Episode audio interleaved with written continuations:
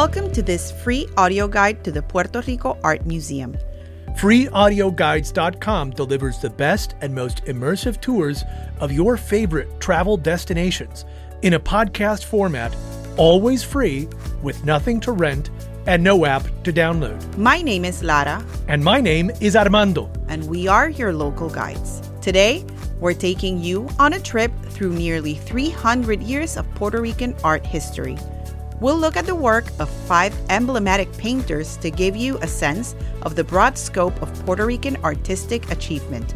Our selection necessarily leaves out many other wonderful creators, and we invite you to not focus exclusively on our curated list, but also to wander about the galleries and the sculpture garden and find other works that appeal to you. You can do the tour at your own pace, but we estimate that it should take you about 35 minutes to get from gallery to gallery and enjoy the audio content we've prepared for each of the 5 artists and their work.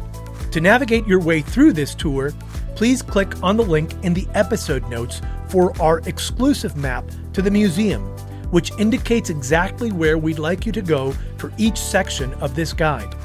We'll play this sound whenever we suggest you pause the podcast to make your way to the next work of art. Our podcasts are also divided into chapters. Many podcast apps like Apple Podcasts and Overcast support this feature. Each artist we'll discuss has his or her own title and chapter, allowing you to quickly browse, skip ahead, and navigate directly to different sections of the guide. To get you oriented, please note that when you enter the museum, you're on the 3rd level. We'll start the tour and spend most of our time on the 4th level, and we'll end our tour on the 3rd. By the way, in case you're curious, the museum's building was originally the municipal hospital. Once you're done with this tour, be sure to check out our other podcast tours for locations like El Morro and San Cristobal Castles, and our weekly podcast, Puerto Rico Now, available on this same feed, where we'll give you locals access to everything that's happening while you're here visiting the island. Find out about the most exciting parties, festivals, free events, new restaurants, and family-friendly gatherings going on right now, this very week in Puerto Rico. To help us grow, please leave us a 5-star review on your podcast app of choice. Subscribe to the show. Follow us on Twitter, Facebook, and Instagram as Free Audio Guides, and be sure to support our advertisers. If you want to go a step further, you can show us, your tour guides, some love at our virtual tip jar at puertorico.freeaudioguides.com. We've also placed a link to the tip jar in the show notes. Now, let's get started. Please head to the 4th level of the museum and go to the gallery labeled with the number 1 on the map. Press play on your podcast app once you're there.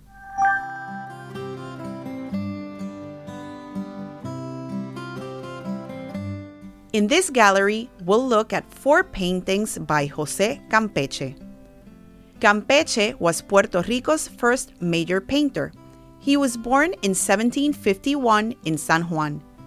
His father, a slave who bought his own freedom, came to prominence himself as an artisan painting adornments in churches throughout Puerto Rico. His wealth allowed him to purchase 2 stone houses in the city, a plot of land, and 2 African slaves. His mother was a Spaniard from the Canary Islands. The younger Campeche's artistic accomplishments and international renown are all the more impressive given that there is no historical evidence that he ever left Puerto Rico to train in the great European schools. He learned to paint from his father and by copying prints from the Old World.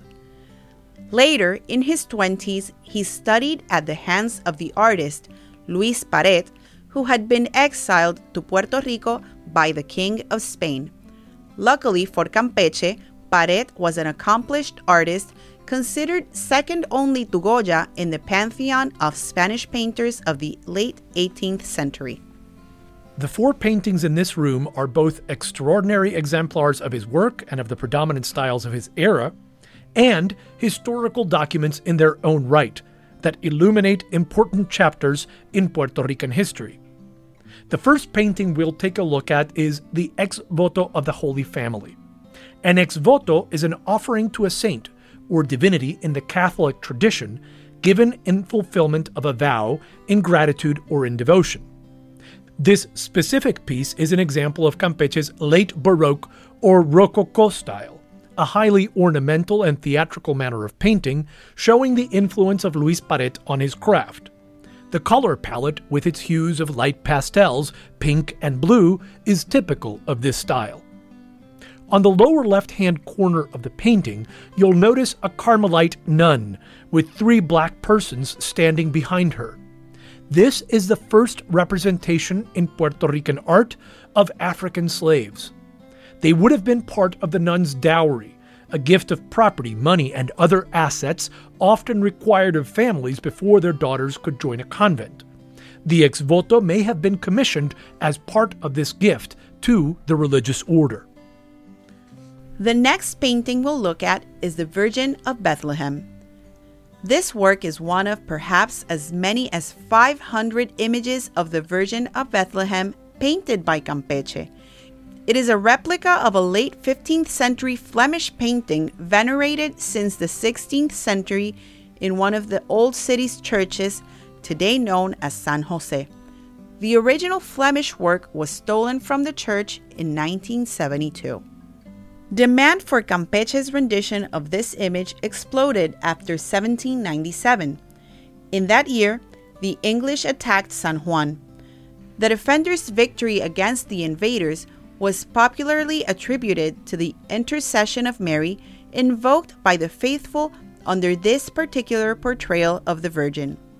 In typical Baroque style, the deep red and green of the Virgin's robes are offset by her blonde hair.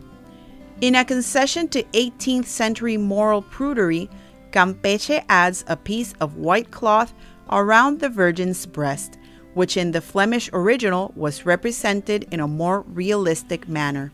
Notice also both figures' hands and the body of the child. Campeche's grasp of the human anatomy was not his strongest suit. In the conservative San Juan of the 18th century, Campeche likely never did nude studies. The next painting we'll look at is the ex voto of the siege of the city of San Juan. This piece was painted for the chapel of the Virgin of Bethlehem in San Jose Church. Because victory over the English in 1797 was attributed to the Virgin of Bethlehem, this painting was made in gratitude for her intercession. Interest in this work rests mostly with its historic value. You can see part of the old city's buildings and San Cristobal Castle on the far left-hand side of the painting. Out in the Atlantic, two English ships fire on Spanish positions. If you'd like to learn more about this important battle, listen to our podcast tour of San Cristobal Castle. Campeche, who himself took up arms to defend San Juan during the English attack and who was a devout Catholic, wrote the following along the bottom of the piece. The general, Christian, and pious opinion of the inhabitants of this noble island is that we owe our success against the siege and the rapid withdrawal of the English mainly to our Holy Mother, who, by the constant prayers of the faithful to their beloved image of the Virgin of Bethlehem, has been always the protector of those who in urgent need have devoutly invoked her. The last painting we'll look at in this room is Campeche's The Daughters of Governor Ramon de Castro.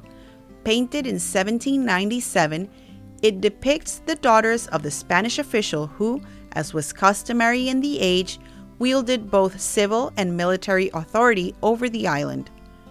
Governor de Castro, in particular, led the successful defense against the English that we've referenced in discussing the prior two pieces. Art historians do not know if this work was a gift to the governor for his victory or if it was made as a memento of his daughters. In the painting, the girls are depicted at 4 and 2 years of age, and surviving early childhood was no small feat in the world of the late 18th century. In fact, the girls died just a few years after sitting for this portrait. The painting is another example of Campeche's use of the subdued Rococo color palette. Further, the artist clearly wanted to depict a coalescing hybrid culture that took from both the native and the European. The girls, born in the Americas to European parents, are dressed in the empire style, in vogue then in France. However, the older girl holds a maraca, or rattle, made of a hollowed-out calabash gourd and decorated with native, likely Taíno, motifs. A pineapple on the floor further lends weight to this interpretation. To his contemporaries, Campeche embodied the growing sense of a Puerto Rican national identity. His life and accomplishments came at a time when, after 3 centuries of Spanish colonial rule, there was an awakening native culture unique and distinct from that of the metropolis. His most well-known works, coming on the heels of the successful defense of San Juan in 1797, did as much as the military victory of that year to cement a sense of pride in the collective accomplishment of not mere Spanish subjects, but instead of the Puerto Rican people. Let's take a break here. When you're ready to continue, head to the spot marked with the number 2 on the map.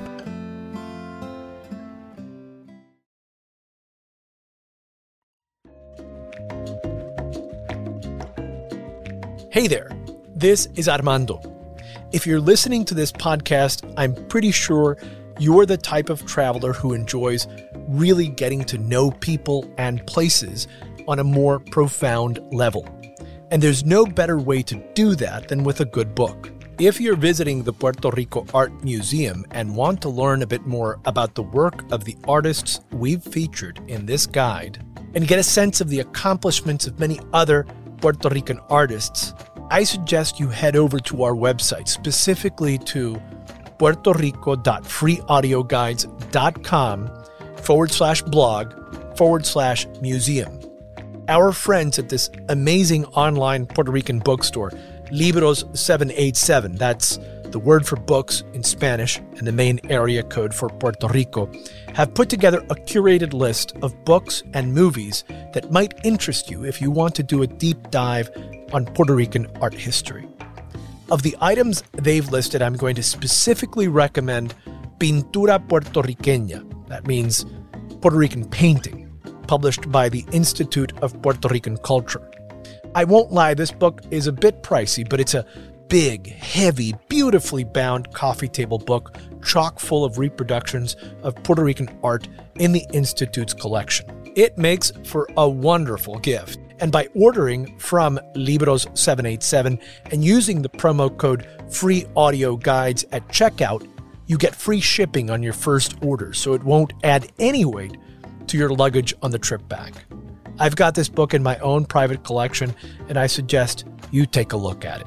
Again, the link to the list is puertorico.freeaudioguides.com/blog/museum.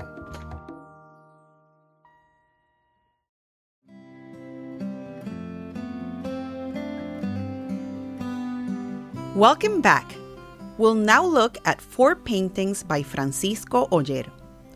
Oller, born in 1833 to a prosperous family, is perhaps Puerto Rico's most renowned artist. His family home in Old San Juan stood next to the Capilla del Cristo, where El Parque de las Palomas, the Pigeon Park, is located in the present day. In 1848, at just 15 years of age, Oller took on a job as a clerk at the Royal Treasury of San Juan. He was fired when he was discovered making caricatures of high-ranking treasury officials. However, these early works were good enough to call the attention of Puerto Rico's governor, who, recognizing his talent, offered him a public stipend to study art in Rome. Though Oller's mother forbid him from leaving for Europe so young, he would eventually travel to Spain in 1851, becoming the first Puerto Rican to travel to Europe to study painting. This would be the first of 4 long stays in the Old World. In total, Oller would spend nearly 21 years, a quarter of his life, studying, teaching, traveling, and living in France, Italy, and Spain. Oller's travels placed him at the center of this period's artistic developments and revolutions. During his first stay in France, beginning in 1858, he met the likes of Manet, Degas, Renoir, Monet, and the writer Émile Zola. Oller's first known student was none other than Paul Cézanne, with whom he maintained a close friendship until a falling out between the two in 1895 for reasons lost to history. It is also likely that Oller first introduced Camille Pissarro to Cézanne, the former having been born in St. Thomas, a common Caribbean background perhaps bringing them together in faraway Paris. Oller is recognized as the only Latin American painter to have played a role in the development of Impressionism. He was undoubtedly the first to bring the luminous quality of the Impressionists to the New World. Oller himself utilized different styles as it suited him for the diverse subjects of his paintings. His portraits and still lifes draw from the realist tradition, while his landscapes are predominantly impressionistic. The four paintings we'll look at demonstrate this stylistic dexterity. The first two are the still lifes, arguably his best. Setting aside the usual apples and oranges, he elevates the coconut and the plantain to the realm of the artistically sublime and imbues them with monumentality. These works, nearly photorealistic in execution, speak to Oller's love of his native land and of his interest in placing Puerto Rican art in the larger context of a universal, or at least Western, aesthetic tradition. The other two paintings, both landscapes, are clearly in an Impressionist or proto-Impressionist style, and eschew the attempt to recreate nature, instead capturing the momentary impression of the landscape and the light against the Puerto Rican countryside from the perspective of the painter. Notice the short, thick strokes, which capture the essence of the scene rather than its details, as in the prior two still lifes. These idyllic representations, however, conceal the harsh realities of the rural poor and working class in this era, paid miserable wages and left idle and destitute when the 5 or 6 month harvest season came to an end. These works speak to Oller's privileged background rather than to the social reality of the time. Francisco Oller came to personify in the late 19th century, as Campeche did in the late 18th, the ever-consolidating and growing sense of a native Puerto Rican culture, distinct from the Spanish, even as he contributed to the old country's artistic milieu. As a matter of fact, the renowned Spanish historian and critic Juan Antonio Gaya Nuño claimed that Oller introduced Impressionism into Spain, and for a time, like Goya before him, Oller was the official court painter at the Royal Palace in Madrid. Francisco Oller would die in 1917 in the same hospital complex that by the late 1920s would also feature the building you're in now. We'll now look at the work of Rafael Tufiño. You've probably already noticed it, as it's the huge mural titled La Plena in this same gallery. Tufiño was born in 1922 in Brooklyn to immigrants from Puerto Rico, but moved to the working-class neighborhood of Puerta de Tierra on the outskirts of Old San Juan by the time he was 10. He was a leader in the island's 50s generation, a loose-knit group of young artists who sought to create a visual language that would affirm Puerto Rico's distinct national identity. Stylistically and ideologically, these artists owe a debt to Mexican muralism. Both movements shared the goal of conferring monumental scale and importance to the native cultural expressions of each country. Tufiño became particularly identified with this populist artistic current and was often referred to as the people's painter. This massive mural, 15 feet tall and 30 feet wide, is perhaps one of the movement's most exemplary works. The title refers to a native-born Puerto Rican music and dance genre, La Plena. Its origins date back to the late 19th century in the sugarcane fields of the island's southern coast.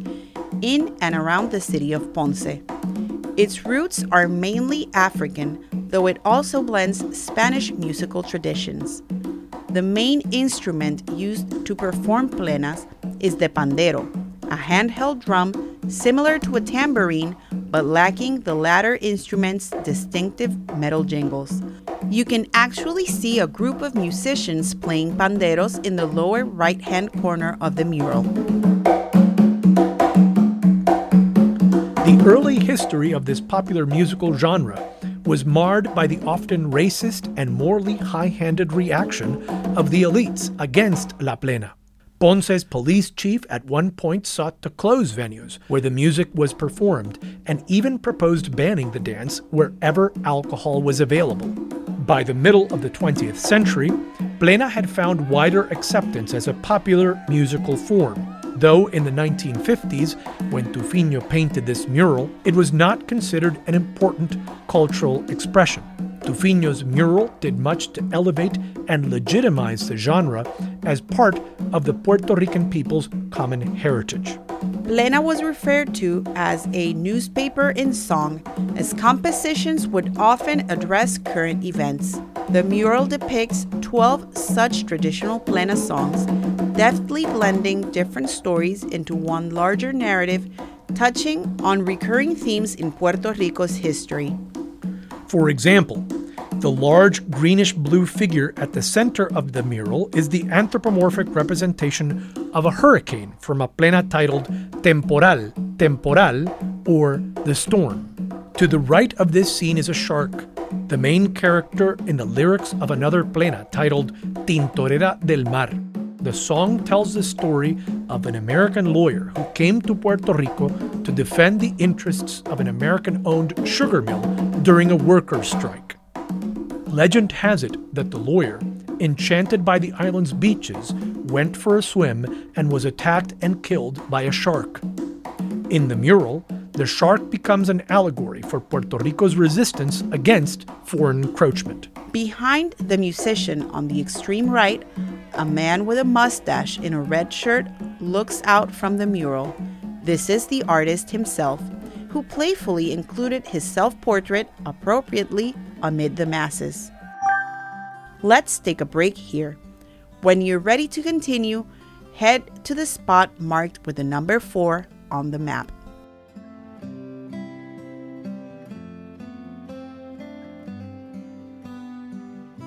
Welcome back.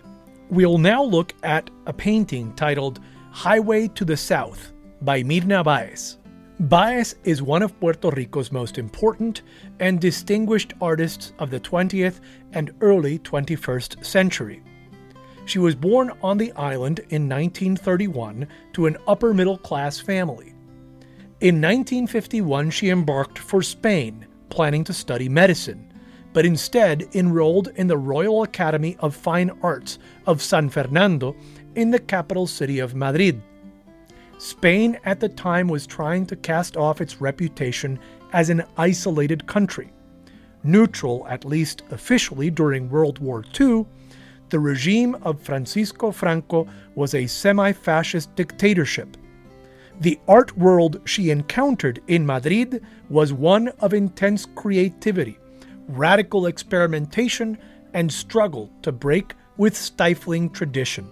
She returned to Puerto Rico in 1957 and settled permanently in the family home in the Atorrey neighborhood of San Juan, in what would also be her art studio. During her long and illustrious career, she would dedicate much of her time to teaching and profoundly influenced younger generations of artists. She also experimented widely with technique and in the use of color. Her body of work shares points in common with Oller. Like the earlier master, Báez's art, though of a universal nature and in conversation with modern artistic currents, is firmly rooted in the place of its creation, that is, Puerto Rico. However, whereas Oller's take on the Puerto Rican countryside in the two landscapes we observed was bucolic and nostalgic, Báez takes a more critical stance. Báez herself explained her interest in depicting the landscape of the island. I have attempted to be and have affirmed the fact that I am a Puerto Rican artist. I do not want to do landscapes for tourists, nor make pictures of the sentimental, nostalgic, or folkloric. Our landscape interests me because they're destroying it. I'm interested in those things that are Puerto Rican. Highway to the South is an example of her interest in the Puerto Rican landscape and in the destructive power of so-called progress. Although the lines and colors of the painting may strike you as abstract, it is a figurative representation of a segment of the highway that connects San Juan to the southern city of Ponce. Painted in 1974, just 2 years after the inauguration of the first stretch of this road, it portrays both the changing natural environment of the island and also the urban middle class's fascination with the automobile and the modern. The work also illustrates her stylistic experimentation with color during the early 1970s. Dubbed by art critic Samuel Cherson as photonegativism, you'll notice that some of the colors seem inverted, as in undeveloped film. Báez was adapting these concepts from photography of positives and negatives in her painting. Let's take a break here. When you're ready to continue, head down to the third level. That is the floor on which you entered the museum, to the spot marked with the number 5 on the map.